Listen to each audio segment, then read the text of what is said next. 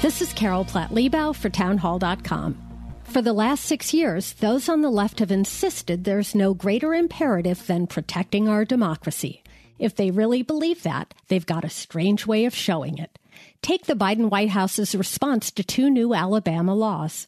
One requires boys and girls to use bathrooms appropriate for their biological sex. The other prohibits doctors from performing sex reassignment surgery on minors. The bills passed the state legislature with four to one support in the state Senate and two to one support in the House. Democracy, the people speaking through their lawmakers, doesn't resonate more clearly than that.